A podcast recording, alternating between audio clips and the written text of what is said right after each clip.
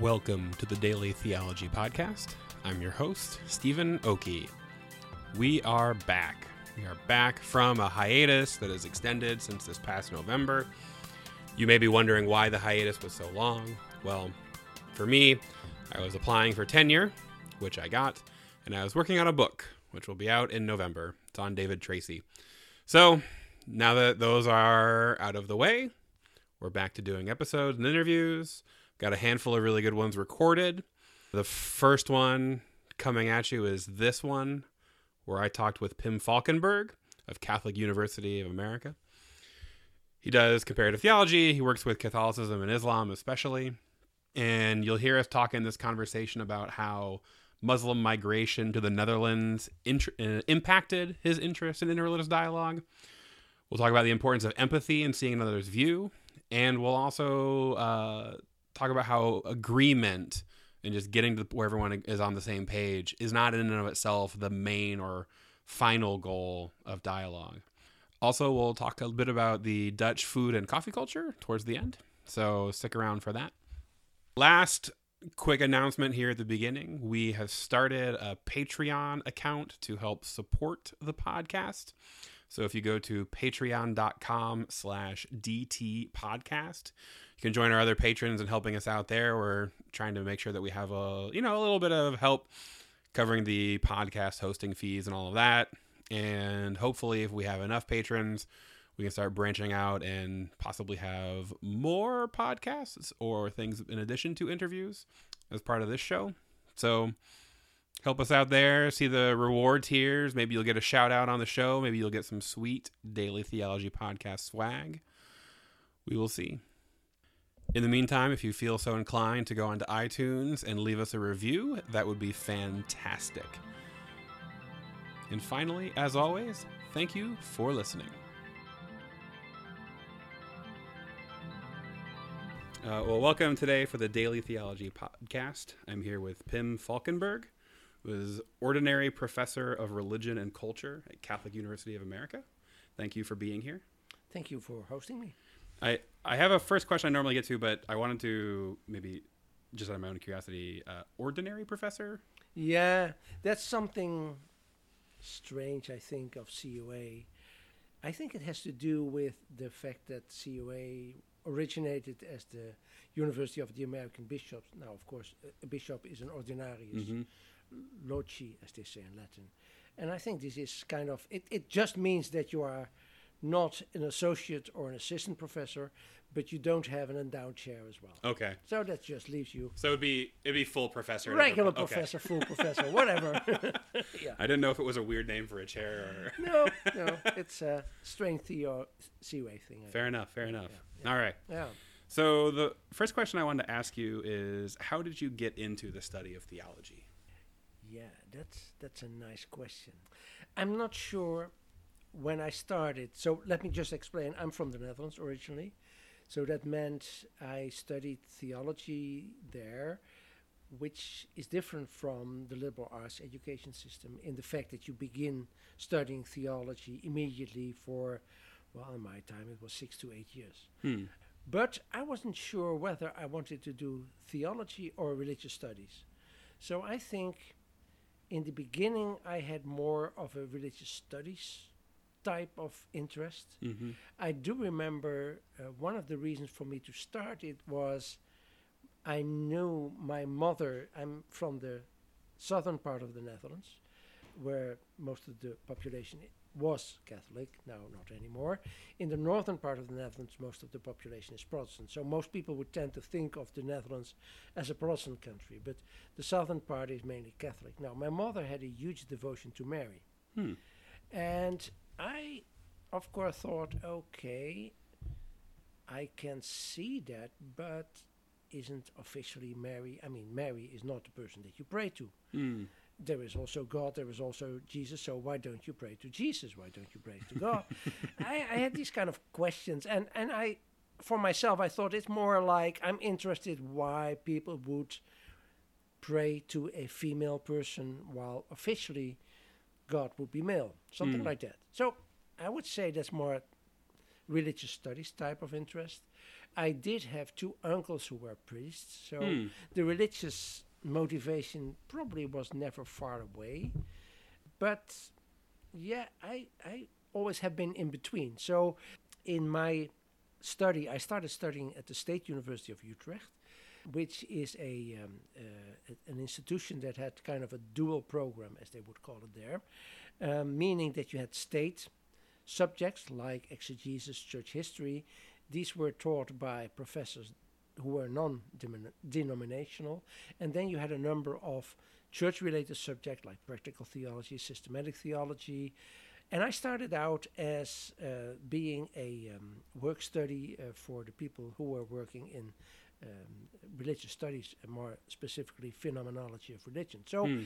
during my bachelor study, I tended more into a religious studies type of interest than a real theological uh, study.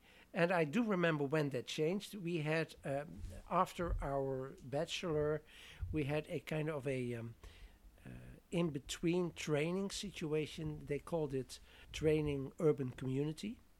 Uh, so we went to Rotterdam, one of the biggest cities in the Netherlands, and we did um, work on how, uh, let's say, relations, uh, local politics, but also we did uh, the type of work that in France the uh, prêtre ouvri- ouvrier, the priest workers, would do. So I worked on the aluminium uh, ovens as a just blue collar worker Hmm.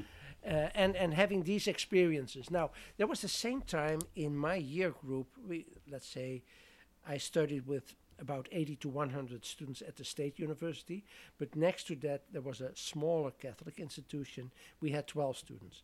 Three of them were female. Almost all of my colleagues were former uh, students of the seminary, so they wanted to do practical theology. Uh, one or two of them became priests. I never had that inclination, even though I ended up doing the practical theology next to systematic theology. So, coming back to the question, I do remember we had a lot of discussions on feminist theology that was coming up right at that time. And my female classmates told me that they didn't feel at home in the church because the role of women uh, was not really acknowledged there. And for me, there was a new perspective. And in all these discussions, I discovered that I wanted to be engaged. And for me, that was why I ultimately chose to do systematic theology instead of phenomenology of religion. So I thought, as a scholar of religious studies, it's nice, but you're not really engaged. But you need some type of engagement, and that's why I ended up doing theology. So you, I mean, you wanted to be, in a sense, like working and involved in the church, and in, within the tradition. Was that what you mean by engaged? Um, yeah, so it was basically to make the decision to become engaged in, in my case, doing dogmatic theology, engaging in the Christian tradition as a point of view from which you look at reality. Okay. Yeah, that was basically the choice. Unless the sort of quasi-objective outsider kind of view exactly. that Yeah. yeah. sometimes characterizes Yeah. religious studies. Yeah. Now the funny thing was that my professor, and again this was also I guess kind of a choice between two professors that I liked a lot. Uh, now the, one, the the funny thing is that the professor that uh, that taught me uh, phenomenology of religion uh, was uh, Jacques Waardenburg, and he later on became a famous professor of Islam. But I ne- never did Islam with him. Of course, much later, I thought, well, there, there was some meaning in what happened there. And then Ferdinand de Grijs, he was a professor of systematic theology. And he, um, around that time, let's say, developed this idea of theology was too much of a second order language. And we as theologians needed to be more speaking first order language uh, to be, let's say, confessing uh, Mhm. Christians. So he ended up uh, interesting me for the study of Thomas Aquinas. So I did my PhD on Thomas Aquinas, but I still had this idea of this engagement with the, my female classmates. So I said, no, I wanted to do liberation theology. Uh, well, no, my first, uh, I wanted to do fe- feminist theology. Well, of course, as a man, you cannot do feminist theology. Hmm. But I thought, well, I can contribute or at least do some research on it. And I was interested in it in, in Mary Daly. uh, who, of course, Mm, at that time was pretty radical. And I wanted to know because I found out that Mary Daly did her studies, for instance, in Fribourg in Switzerland, because at that time in the United States you couldn't study theology. So I said, okay, I want to study the Thomistic roots of Mary Daly's type of feminism. Huh. And he said, no, no, I'm not going to do that. Write something else. So I came up with a second idea, and he said, no, this is worse. And I came up with a third idea, and he said, no, this is worse. Let's do Mary Daly then. so I did Mary Daly with a professor who was really wanting to focus himself on Thomas Aquinas. But I ended up doing my, my PhD on Thomas Aquinas. And of course, I always have seen relationships between, let's say, people and their sources. If, if there's one red thread in what I did, it is about that. Uh, for instance, also Edward Schillebeeckx is another. Of course, Schillebeeckx was the famous theologian in Nijmegen. Right. He was a Dominican friar. And of course, he had his roots in Thomism as well.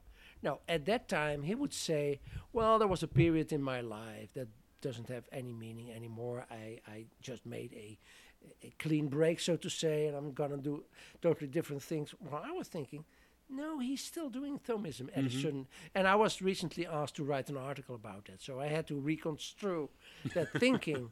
Uh, so yeah, that's that's kind of a, as I said, kind of a red thread. So I ended up doing my PhD on scripture in Thomas Aquinas, which is again looking at someone's sources and uh, how that influences his or her in case of Mary Daly. So then, to I guess to turn that insight back to you, who Mm-hmm. who are the you know those those founding sources or figures for you? Is it still Aquinas in terms of what you were studying, or It's certainly uh, for a part Aquinas, yeah, uh, because I th- I think I discovered while working with Aquinas what I appreciate in Aquinas is his immense focus on God as the center of our theology, and I certainly think that helped me a lot, and it certainly helps me a lot in thinking about Islam, where of Mm. course you also have God as a kind of a, um, center of, of everything uh, in Islam. I had at that time um, also relations with, or I became acquainted with David Burrell, Mm. the famous uh, philosopher, theologian of Notre Dame. At that time, he was called in by Ferdinand de Grijs, who was my uh, the professor who, with whom I studied, and he started talking about the relations between Thomas Aquinas and these mu- Muslim scholars like uh, Averroes, uh, Ibn Sina, Maimonides, Jewish scholars, and I was at that time I just had my first job in Nijmegen. Uh, it was 1987. I started there. I started as a systematic theologian, but they had to cut back on their fundings. So in 1990, it looked as if they could not pay me anymore, or I, they had to let me go. But at that time, they were thinking about um, founding a new course of studies, religious studies. Now, religious studies is not uh, as we discuss religious studies here in the Anglo-Saxon world. This program of studies was more centered on interreligious dialogue. Hmm. So I started thinking about okay, how can you, from the point of view of Christian Catholic theology, develop a course of studies in which interreligious dialogue is central? And there I found out that I had similar interests with David Burrell. So, yeah, I, you can say he was kind of my Hmm. uh, my mentor, if you want. Yeah. yeah. It's interesting because I my own research, at least currently, is on David Tracy, and so my my access to Burrell is always in a way kind of filtered through Tracy. Yeah, yeah, Um, yeah. but I've been trying to branch into doing some some I don't know some follow up reading on Burrell myself. Yeah, So so then it's in the early '90s that you start getting into interreligious dialogue as a exactly. focus. Yeah, yeah. Because I mean, especially the last, I'm, I'm guessing like 10 or 15 years of your work have really been focused on Mhm. Catholic Muslim dialogue. correct. Yeah. Was it the sort of circle of discussion in Thomas that was what drew you into that? Was it you lost one job and this was a new Mhm. opportunity that drew you in? It was a kind of a convenience thing that, that brought you into it? Was no, it, I think it was mainly the awareness that most immigrants at that time in the Netherlands were Muslims. Oh, okay. So uh, we had a lot of Turkish Muslims, we had Moroccan mus- Muslims coming in. Now, of course, they were guest workers at that time, which meant that they were they didn't want to stay there. They Mhm. were to stay there only for uh, a limited period of time. They also didn't have the intellectual backgrounds, but still they were there as Muslims. So they started to um, fund uh, mosques. They started to uh, have all kinds of questions. So, and Did you, did you have some of them as students? no, not yet. So Yeah, okay. at that time, let's say in 1991, around that time, I, I had the idea. Okay, the, the first the first level of interest, if you're starting from a Christian perspective, is dialogue with Jews and Muslims. Now, I had a rabbi uh, as one of my teachers in my own education, and in the Netherlands, you learn uh, the classical languages in theology. So I had Latin, Greek, and then Hebrew uh, during my uh, theology study. So I had the idea okay, if I want, I can access the Jewish tradition, but I have no way of accessing the Islamic tradition. So I asked the, uh, the director of our uh, faculty at that time in uh, Nijmegen, can I start studying Arabic?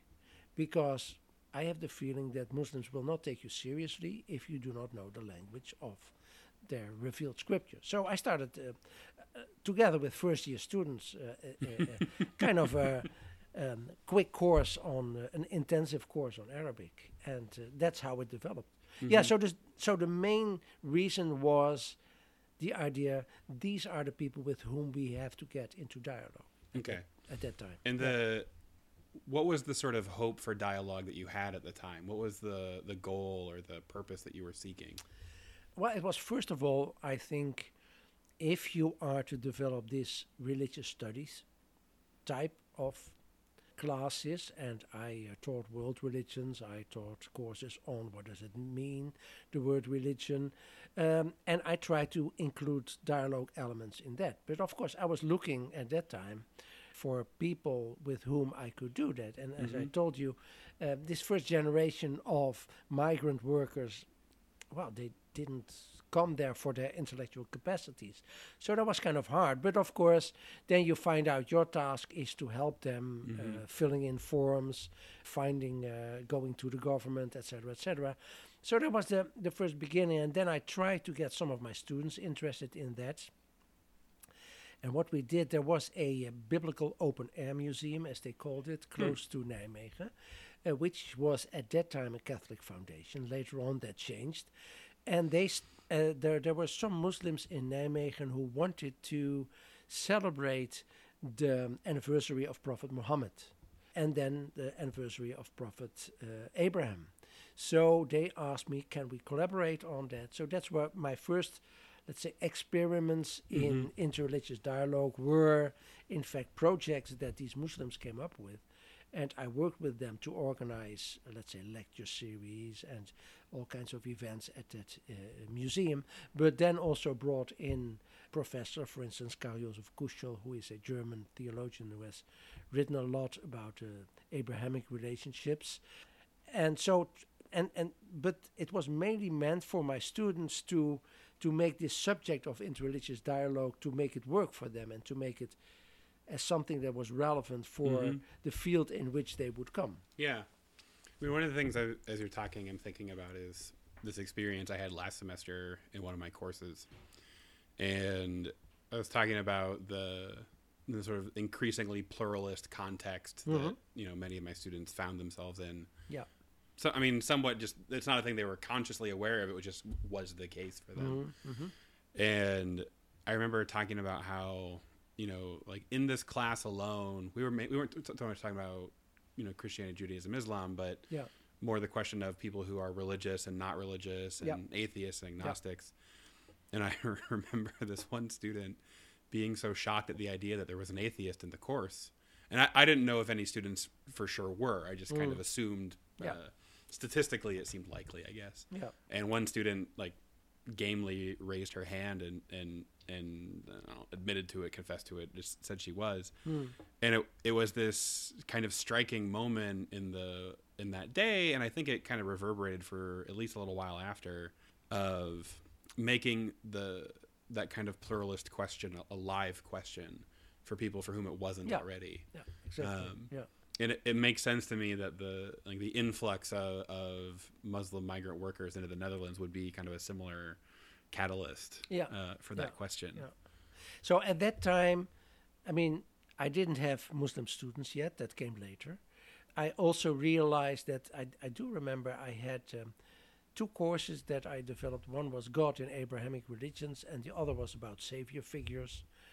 But the, these were pretty theoretical at that Mhm. time. So the let's say the real interreligious dialogue took took off the ground a couple of years later. Also, when there was a second generation of Muslim students who were willing to engage in that, because I tried a couple of times, but most of the Muslims, well, it, it wasn't their problem. Mm. I mean, they their problem was to get to get a decent mosque and Yeah. to to to to inter- well, no, integrate. That's that sounds too positive. They they needed to find a place in Dutch society. So yeah.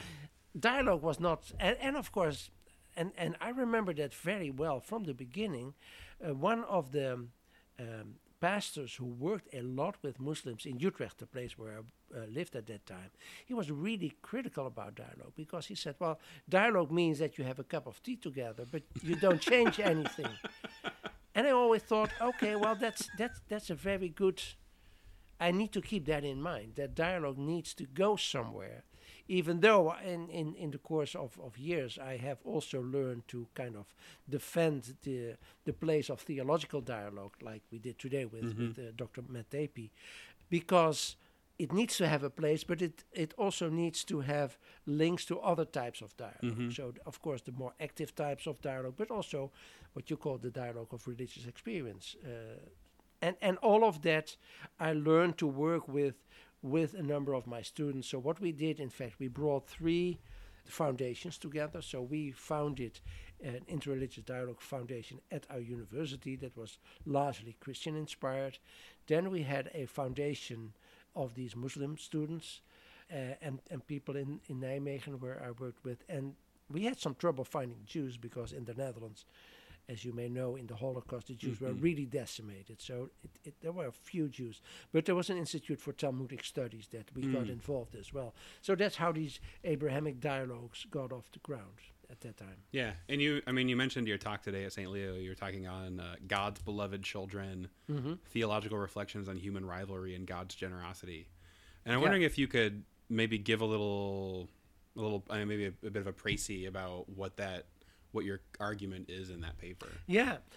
So the argument, well, I maybe should start saying my specialization has mainly been in Christian Muslim relations, but I've always tried to do that in the context of Abrahamic relationships. Mhm.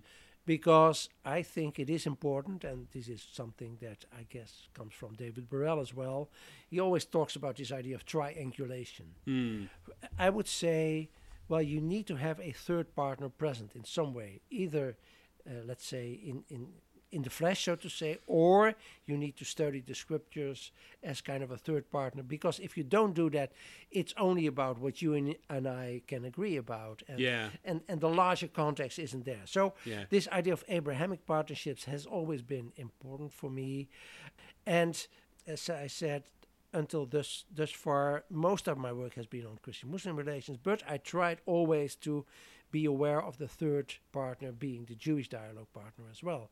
So I'm working on a book and I've written, I mean, I'm now editing it, which is meant to be a Christian commentary on the texts from the Quran about the Ahl al-Kitab, which is the people of the book, which Hmm. is the usual translation.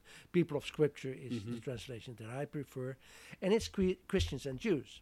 Now, the interesting thing is, the more I became engaged in these texts, the more I discovered most of these texts are addressing Jews probably more than Christians. So Huh. I need to do more on my Jewish theology in order to really become acquainted uh, with with the, the, the Jewish partner in the text. And then I was also invited, and this is the fall of 2016, to come to Los Angeles uh, for a kind of a well, what I always call uh, showcasing interreligious friendships.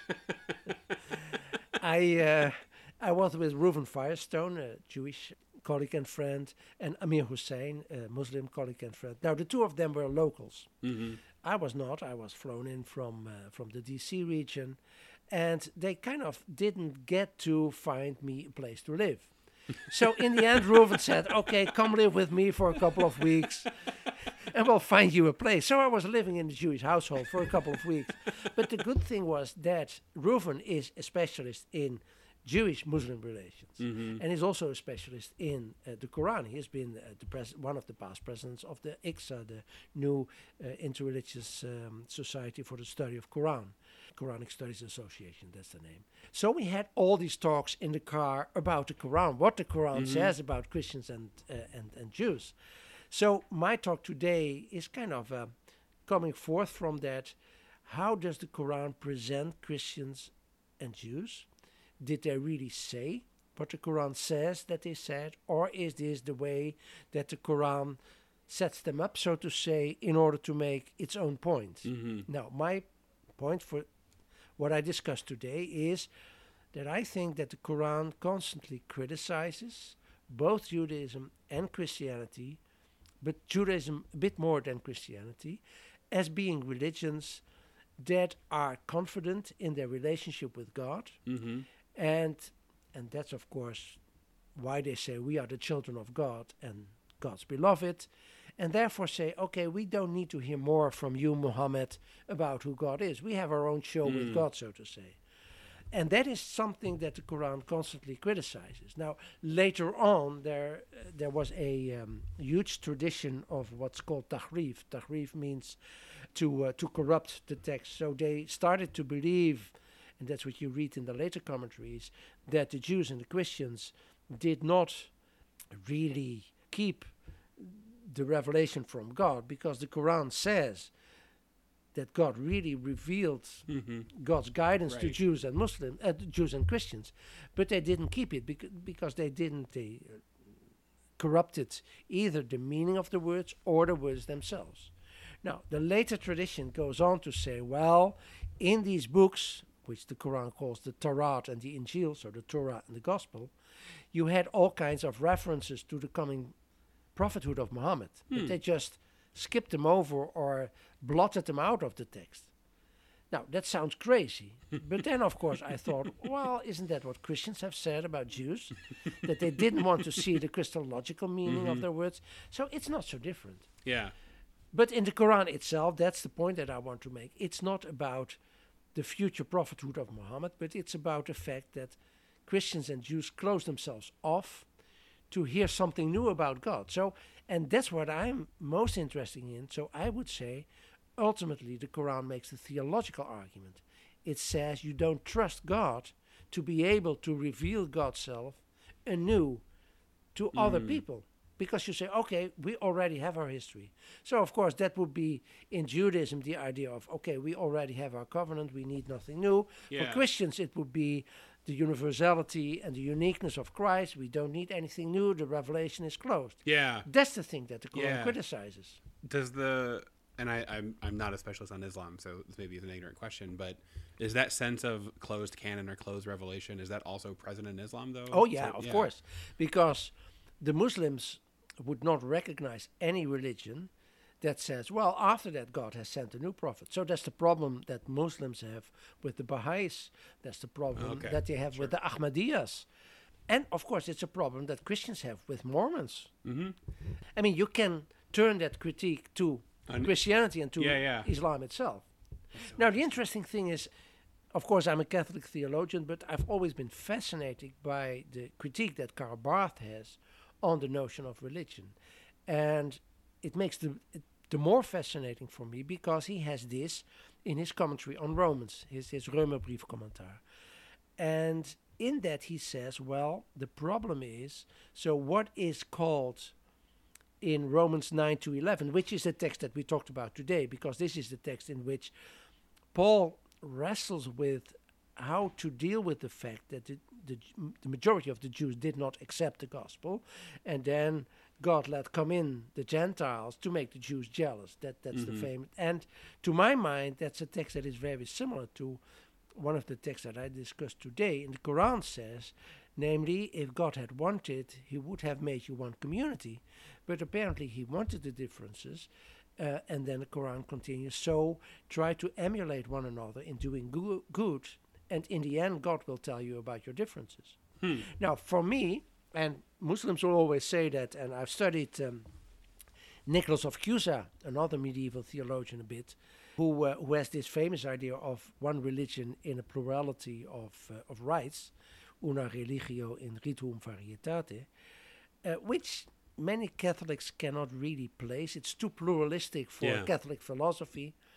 Now, the interesting thing is, I, and I'm not the only one, but okay, I've written about it. You can show how he got it from the Quran, in fact. Hmm. Uh, not directly, but okay, that's a long story. But filtered. But filtered, yeah. from the same verse. So this idea that God wanted plurality in order for different religious groups to try to emulate one another, to my mind, is what Paul says about the Jews and the Gentiles in Romans. Hmm. And Karl Barth translates that to say, okay, where you read Israel or the Jews in Romans in the contemporary situation, you, you need to read the church.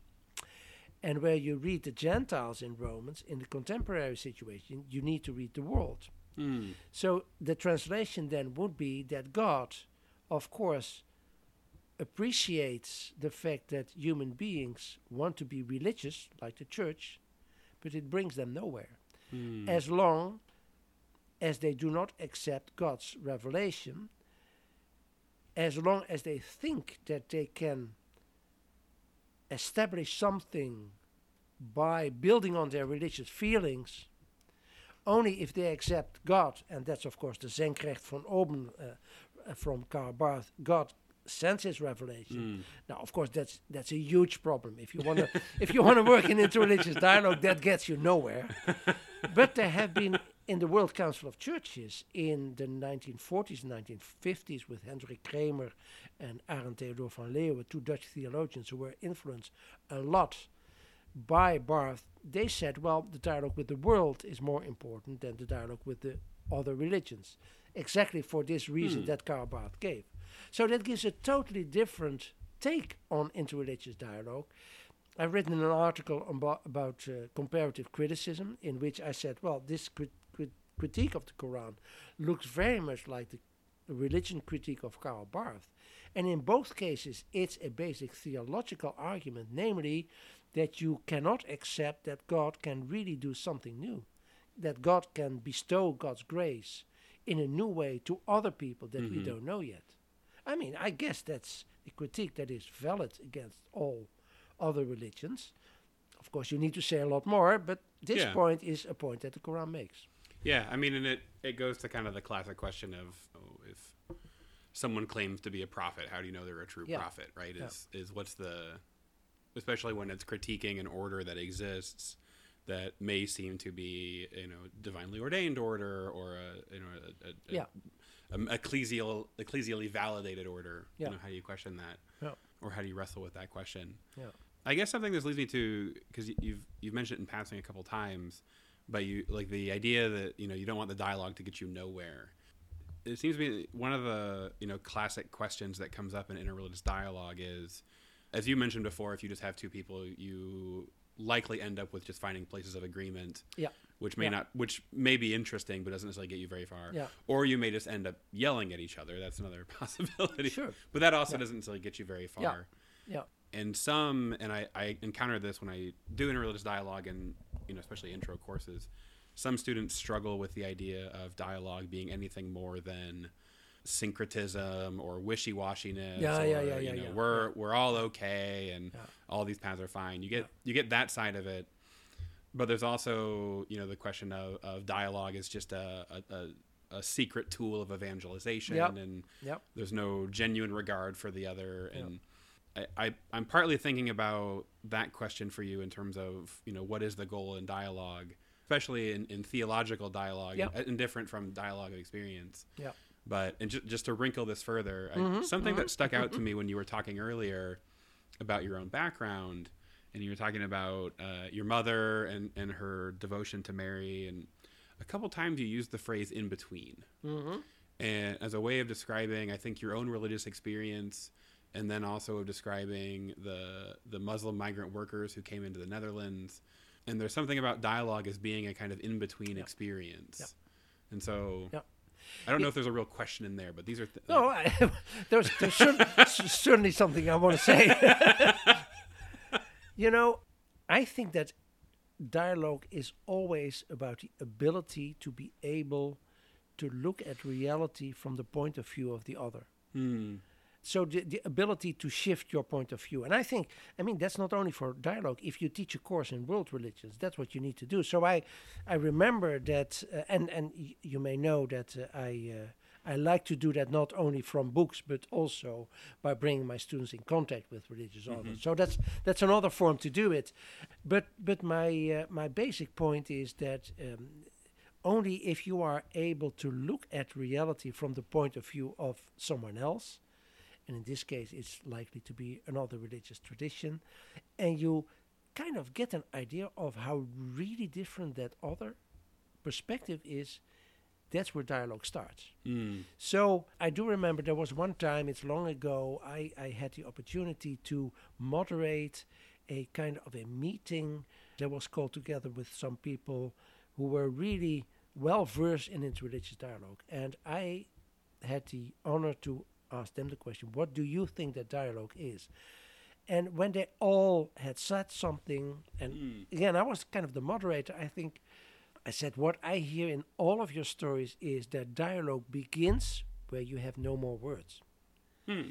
As long as you think, Oh, I know what you mean, etc., etc., nothing's happening. Hmm. The moment that someone says something and you think, Wait a second, I need to rethink my frame of reference because my frame of reference doesn't work anymore.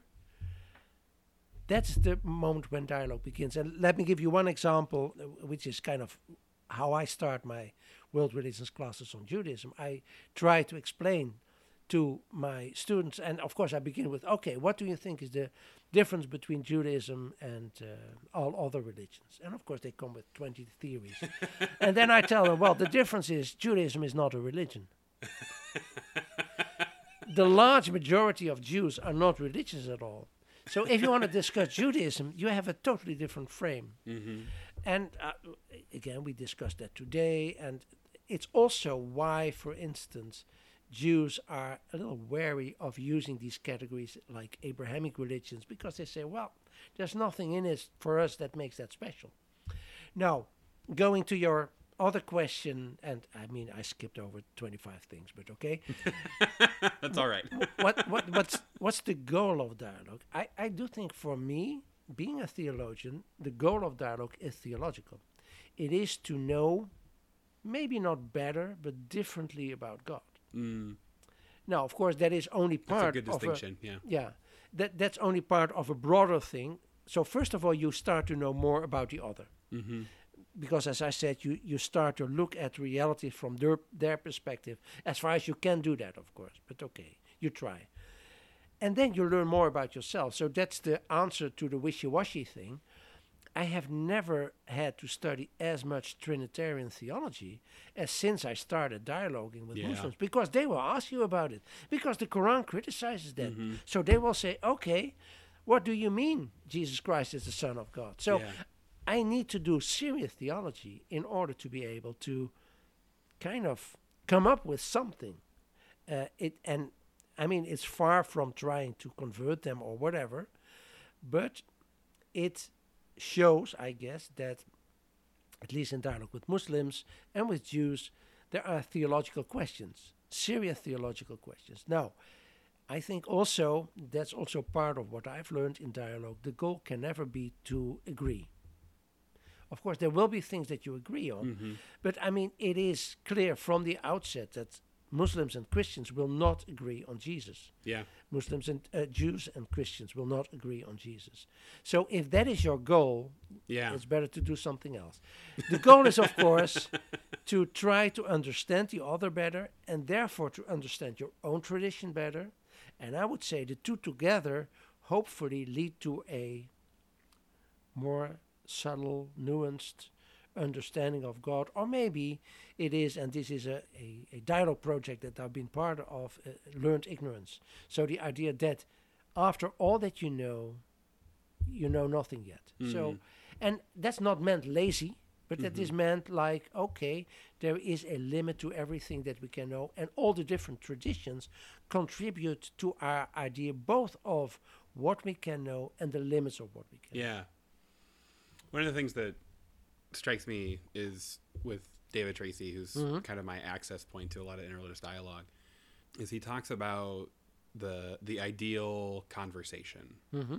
the best form of conversation, the Mhm. one that we rarely really achieve, Yeah, yeah, yeah, yeah. is is when both partners obviously respect one another, regard have high regard for one another, but when they're willing to risk conversion to the other, is how he talks about it. Yeah. And the idea that you, if you really get to the point where you have no more words and you're Yeah. really listening, there there's just that little bit of risk in there that you might that you could be persuaded Mhm. by the other. Not that you will, not that you go Yeah, into it yeah. expecting to be, con, you know, to, to be evangelized essentially, but that if you're really giving them true regard, you'll you'll fully hear it out, and that they'll do the same Yeah. for you. Yeah, I have a nice story about that. I have a friend in the Netherlands, and I worked with him, and I was at a at a party with him, and uh, some other people were asking about what do you do, etc., etc. So he started a long conversation on what we had done and how we worked together, and he said, in the end, there's one thing that I don't understand. "Oh, What is that? Why didn't you become a Muslim? And I said to him, I think this is the biggest compliment that you can make me because it means, Means I've understood. yeah, yeah, I was a undergrad at Georgetown, hmm and when I was there, uh, Jane Dammen McAuliffe was Yeah. the dean. I think when I started, and she gave and she told a similar story about presenting something in I forget the country, but it was a majority Muslim country, hmm and she talked about some people were they were almost disturbed yeah, because she had so understood but had not Yeah. been No. persuaded, and yeah, yeah. and yeah, and and it, it is a high compliment. It is. yeah, and Yeah. and at the same time, you're you're right that it is also disturbing because, and again, I go back to the Quran. The Quran, of course, says, well, the Christians and the Jews should know better because they have received the revelation from God, and it's kind of uh, the, the the same in the Christian tradition of. I'm not getting the word. It, it's a form of ig- uh, invincible ignorance. So you can be saved as long as you have invincible ignorance. what does that mean? Well, that you never were presented with the true Christianity. Karana makes that argument. Sure. Now, if the Muslim tells me, no, you you really know Islam and still you don't accept, I mean, I can see that that is their greatest riddle. Yeah. Yeah. You you no longer have invincible ignorance. And- yeah, exactly. so I cannot be excused. Many others can, but I can't. So maybe uh, th- this will shift a, a little bit the discussion, Mm-hmm. Yeah. but but still on the question of dialogue. You you teach at Catholic University. You've been there what seven years, Yeah, I'm now I'm having my first sabbatical, so Okay. almost seven years now. and I, I'm curious about what is the experience of teaching interreligious dialogue at Catholic University, both Mm-hmm. at a Catholic University in general, but also specifically it was the Bishop's University. Yeah. It's you know it's in Yeah. the nation's capital. There's a there's a there's a, a place that it occupies that's quite striking. So Yeah, well, I personally think that uh, Catholic University gives me opportunities that other universities wouldn't. So I feel kind of blessed of being able to do that. I must also say, of course, I come from a context in the Netherlands in which the relations between bishops and theologians were not good at all. Uh, after the Second Vatican Council, you probably know the story about the Netherlands being the most liberal country, and and, and, and, and then of course the bishops fighting back from a certain moment, and and but the problem was these bishops did well. Of course, I cannot generalize, but I do know in certain occasions that the bishops did not have a real good theological education, so they were kind of afraid to collaborate with theologians. Now, I've worked in the Netherlands on interreligious dialogue for 10 years. I've been part of the Catholic delegation to the uh, National Council of Churches, but I've never been asked by the bishops for whatever advice on Islam. I came here, even when I was still at Loyola uh, in, in Baltimore, and I came across, let's say, the, the, the secretary for interreligious dialogue, and he immediately said, Oh, we have this dialogue event, please come and, and, hmm. and help us. No Dutch bishop had done that before. so I, I must say, is it incidental or not? I don't know, but w- collaborating with bishops on promoting interreligious dialogue works fabulously because it's part of our mission at Catholic University. And I like to do it because they are also in the bishops' conference in kind of a minority position. They are not as well staffed as they could be. So wherever we can help them, that's great. True. On the other hand, I do remember I saw an advertisement, let's say eight years before I came to CUA, on Thomistic theology. I was thinking, hmm, I would not come as a Thomistic theologian to Catholic University, certainly not Thomistic moral theology, because you know the expectations would be very firm on what you had to do as a Catholic theologian. In the field of interreligious dialogue, you have, of course, a little bit more leeway. Mm. But yeah, I, I must say, for me, it has worked out fantastically. Do you do you find the students are like engaged, excited? So on the students, I, I think one of the big advantages of CUA is every student knows why he or she is there. Mm. I mean, of course, I have had quite a few other universities that I worked on. Most students have no idea what the Catholicity of the university. Yeah. I guess that's the case uh, with many universities, also in the United States. Now, the problem. it's a thing that we've struggled with here. I, I so, heard, yeah. I heard that uh, St. Leo's is no stranger to that problem. So at, at CUA, I would say the students know that they are at Catholic University. After all, they choose to be at the university where you have four courses in philosophy, four courses in theology, in your uh, Janet, uh, in your liberal. So I mean, you need to take that. Now, of course, most of them then end up get, getting into my world religions courses because they say, "Oh, I've had more than enough of theology," and then, of course, I will say, "Well, here's here's here's a surprise for you. I will approach this subject theologically, not, not from the point of view of science of religions, mm-hmm. because that's this kind of going back where we started." So I have felt myself to be on the brink between the two approaches all the time. It started started with my own study, then in Nijmegen, where you had the, let's say, Department of Theology and then the Department of Religious Studies. So I was one of the first in this Religious Studies department, but I always did it from a theological perspective. But of course, if you learn Arabic, if you get more and more acquainted with Islam, you also start to teach Islam. But in the Dutch situation, I ended up sitting between two chairs because I could do Christian theology in the theology department and I could do Islam in the religious studies department. But I was interested in the bridge between the 2 Mhm. And so It's another in between situation. Exactly, and that's why I came to the United States because the people at Loyola said we want a Christian theologian who is specifically a Christian, but interested in Islam and approaches Islam from a theological perspective, not from a religious studies perspective or a literary, etc., etc. You cannot do all of that. So I think I'm one of the very few who does mm-hmm. that, but I still think, well, of course, in my um, if I'm guarded, I say this is really an important approach. If I'm a bit less guarded, I say, well, this is the most important approach because Islam is a religion and it wants to be re- uh, uh, uh, approached as a religion because it is talking about God. So we need to do theology Yeah. with Islam. And then, of course, the problems come back that we just discussed. Well, you can never agree. No, you don't need to agree. So this also relates a little bit to dialogue and uh, polemics. Uh, you, you also touched on that subject. So I like, and of course, if you study medieval theology, well, most of it is polemics. The early Christian, like Saint John of Damascus, it's it's polemics. But the point of polemics is, it only works if you understand the other. So that's why the Dominicans in the 13th century began with these language schools. You first need to study Hebrew and Arabic, and only after that you can preach to the Jews and the Muslims and try to convert them. So there's the same, well, not the same, but an analogous. That's probably my Thomism here.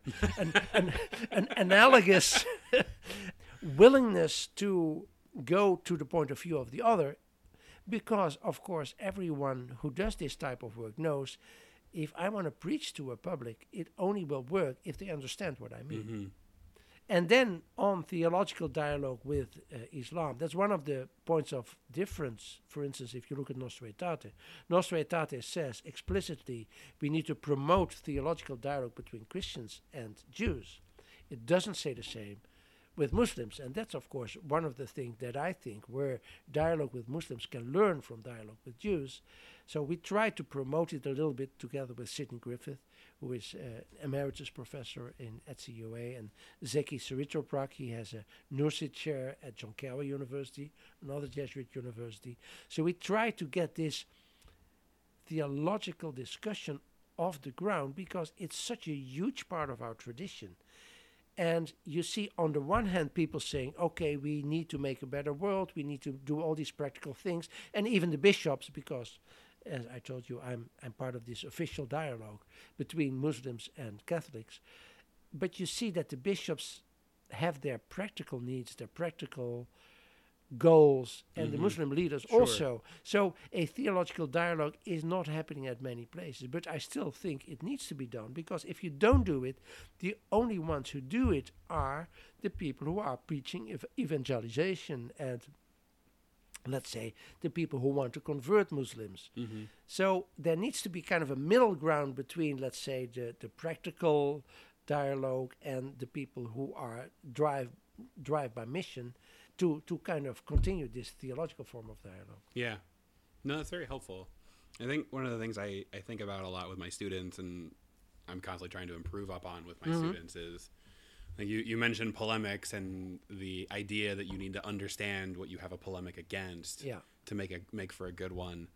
And I think that's a I think something that maybe is something our culture or Western culture is largely lost, which is you could just have polemics for polemics sake Yeah, yeah. anymore Yeah. and Yeah. getting i think when i the moments when i can get my students to recognize their own ignorance but also the possibilities of improving upon that and of growing to understand something else better it, it's helpful Yeah. i think they often i'm not 100% sure about this but I, i've started noticing this more in the last year or two the students are often struggling with not not not consciously but i think are struggling with they they simply want to know the answer Yeah. Yeah, and yeah. and so much of what I'm trying to teach is process hmm and you know the critical thinking, critical reading, all that kind of thing. But it's it's more important to me. We were today in my class. We were we were working through Galatians and Okay. Paul's arguing Galatians. And Yeah.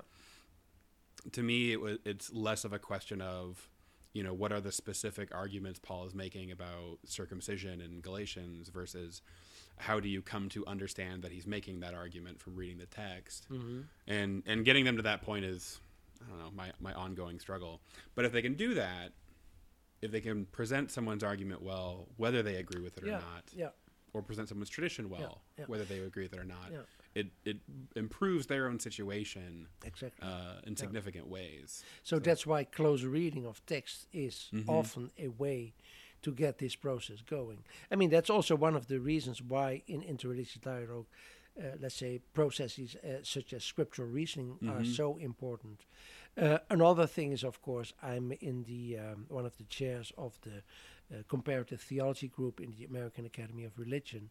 So this idea of comparative theology is another way to kind of try to take seriously uh, the differences as a way to learn about what we have in common. I, I do remember it somewhere in, in our conversation. Uh, we also discussed that why the differences are so important because it's through the differences that you Mhm. learn. If it's only about what we have in common, okay, Mhm. well, you don't need to go out and learn or, or to, to dialogue for Yeah. For that matter. Yeah, Yeah. yeah, Yeah, I think sometimes like if I an example I've used with students, I think somewhat effectively is, you know, if you're talking to a friend of yours, and you both love the same movie, hmm and and and that's all that it is, it becomes a really boring conversation. yeah, And Yeah. maybe you're trading movie quotes back and forth, and it's funny for a while. Yeah. But but when you have a friend who does not like that movie or likes a different movie, and then you have some place of difference Mhm. That that that that's a, just a more interesting conversation to have. Or indeed, if you have a friend who has a totally different interpretation of the same movie, Yeah. then you get an Yeah. interesting conversation. and then you have something to talk, Yeah. something you know meaty to work with, while Yeah. still having some kind of common basis to start from. Yeah. And Yeah. so, Yeah. good. Yeah. Well, as we wrap up, I have Okay. a few less serious Okay. questions for you. All right, the fun part. So, first question: Are you a coffee person or a tea person? Oh, coffee, totally. All right. I only drink tea when I'm sick. That'd be the best answer I've gotten to that question. do you do you drink coffee all day, or are you like a one cup in the morning, or Three cups in the morning. okay? Yeah. And then if you have it like after two o'clock, are you just up all night, or Yeah, no, I, I, I mean, in the so one of the funny things about the difference in academic life between the Netherlands and the United States is, in the Netherlands you get coffee at every meeting. So I was for six years in administration, which meant that I had eight to ten meetings every day. So I had way too much coffee. So I really needed to learn. Okay, after three or four cups, I stop. And by the way, Dutch coffee is much more strong than American coffee. all right? I'm glad I pressed. Yeah. Uh, question two: What is your favorite or your least favorite liturgical song? Hmm. I I think I probably would go with a Dutch song by Huub Oosterhuis. It, it has been uh, translated into English as well. So Huub Oosterhuis is one of the uh, generation of poets who shaped Dutch liturgy after the Second Vatican Council, and then much of it was later um, discarded by the bishops. So this is the I don't know what the English title is. I would have to look it up. But the Dutch title is Lied aan het Licht. Uh, that, the, it, that, that would be something like a song to light. So it sings to the light as something that motivates us, and that keeps us alive.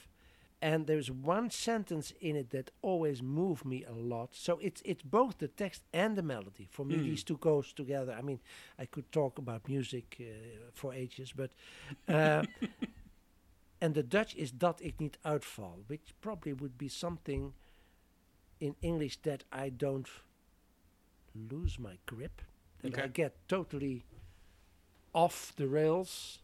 So it is a song that is often uh, sung in the context of funerals, Mm. uh, but it is yeah, it, it, it moves me a lot. Okay, Yeah, It's a great answer. yeah. Number three: What is the best thing that you have read lately? Well, probably. I mean, lately means really lately. So one of the things that sometimes are so surprising. I, I had a, a passage in my talk today about the relationships between the Abrahamic religions as sibling relationships rather than marital relationships. So this this talks about covenant, etc., etc. And I had a couple of sentences, and I was in the plane coming here, and I read uh, part of Yitz Greenberg's book on For the Sake of Heaven and Earth is the title. And he had a number of sentences there that I thought, wow, he's exactly saying what I'm saying. Now, of course, that doesn't mean that the things that I like most are the things that I have already thought about. But if you ask me, what is your lo- and I thought, oh wow, this is nice because it comes from a Jewish author that I um, that I really uh, admire in in what he did for uh, Christian Jewish dialogue, and he apparently came to very similar conclusions. So wow, All I found something new. no, that's good to be affirmed. New footnote. that, that, I mean, that's probably one of the most crazy things of being an academic. most of the nice things that you learn end up in footnotes. yeah, yeah. Yeah. Tracy has this famous quote where he says, uh, "I don't write Christmas cards; I write footnotes." Mm. So, there, there you go. number four: uh, Of whom or what would you be the patron saint? Of whom or what would I be the patron saint? I would like to be the patron saint of an organization that tries to mediate between theology and music. Hmm. So that's a kind of a, almost a hobby, not exactly. I, I've taught a course on it, uh, and I think it's a very interesting field. So if I could ever do something on it that would make me the patron saint of that Yeah. group, Do you that play any instruments? nice. Uh, very little. Uh, but I, I've done a lot of uh, choir direction Okay. uh, in, back in the Netherlands. And Nice. I have a son who is now in the School of Music at CUA. So, Okay. and you It's know a good school too. Oh yeah, Yeah. I know, and that's such a funny thing because I know it was one thing that my father. So I started with my mother, so I probably should end with my father. he always had this idea of of devoting his life to music for the church, and I, I mean, I couldn't do it in this way, but that's so funny that you see. Well, I'm not saying that my son does it, but I can see that he goes a trajectory that could end there. Yeah. Yeah. That's lovely. Yeah. And last question. Okay. What is the food or dish or meal that you miss most from the Netherlands? Ah, well, that's a very easy one. Well, actually, there are two. But the thing that I really miss is actually not Dutch, but Indonesian. Oh. Because we had these colonies in, in the Dutch Indies, uh, that's now Indonesia. We had the rijsttafel. And uh, some people who went to the Netherlands still remind me, oh, I'm going to have a. So it, it's in fact an Indonesian dish that has uh, many small dishes, most of them uh, variants with rice, etc. And uh, that's something that we had. the funny thing is, we called it Chinese food Huh. because it was made by Chinese. uh, who immigrated to the Netherlands, but what they made was not Chinese but Indonesian, because the Dutch don't eat Chinese; they eat Indonesian food. Huh. But they call it Chinese. So Chinese food is what I miss, Okay. apart from let's say more Dutch things like um, pommes frites, the the, the, the fries. Mm-hmm. Uh, but you can also make the case, well, that's more Belgian or French. Yeah. So let me stick with the rijsttafel. Is there is there anything that you found in the U.S. that's close on the on the pommes frites? Well, w- oh, the the, the fries. Um, yes and no. I mean, you can get fries, but you don't have. we have them everywhere, but there's such a diversity of what they are that oh, yeah. exactly. And and of course, the thing is, the way you eat them is different. So Mm. um, it, it's also again a cultural difference. In the southern Netherlands, you eat friet met zoervlees, which is from Maastricht, uh, where my two oldest children live. Um, it's kind of a haché. It's kind of um, stew meat, stew meat over fries. Sure. Now, I think what I the what's this called the Canadian uh, Poutine. Poutine that Yeah. comes close, even though it has cheese in it, which the Dutch doesn't have. So that's a minus, but okay, it comes close. But you eat it. You, you I mean, you do it like you take pizza from Mm-hmm. from a store.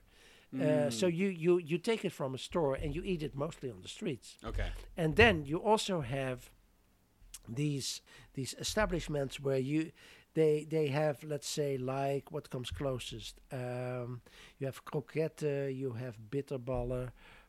Uh, you you can find them in the U.S., but it's very hard. It's like meatballs, Yeah. something like that. But you so you bake them and you put them in little warm uh, cases and you throw in a, a Dutch guilder, nowadays a euro, and then you take them out. Nice. It's called an automatiek. And I've never seen that in the United States. And me, uh, Doris, my wife, and I, and I always said, well, if we fail theologians, we could start an automatiek because they don't know that here. It's, it's such an interesting concept. Yeah. I know there used to be automats. Yeah. Yeah. Yeah. Yeah. I, I don't think. I think if, if we still have them, we've essentially replaced them with vending machines. Yeah, exactly. Yeah. So that's the American form. Yeah, So you're it's not- right. yeah, yeah, not yeah, as fresh, Yeah, so. yeah, yeah. All right. Well, Pim, thank you so much for being here. This was Yeah. great to talk to you. Okay. Yeah. Thanks. The Daily Theology Podcast was produced this week by Matthew Tapie and Stephen Okey. The music for the podcast was created by Matt Hines of the band Eastern Sea. If you haven't already checked them out on Spotify, go do that next. Special thanks this week to the St. Leo University Center for Catholic Jewish Studies, who brought Professor Valkenberg to campus and also let us use their office space to record our conversation. I'd also like to give a special shout out to our new Patreon supporter, Paige, who gave $5 at the it's really more of a comment level. If you would like to contribute to the Patreon, go to patreon.com slash DT podcast. Finally, if you haven't already, please leave us a review on iTunes. And if you're interested in more from Daily Theology, you can find us online at dailytheology.org, on Facebook at Daily Theology, or on Twitter at Daily Theo.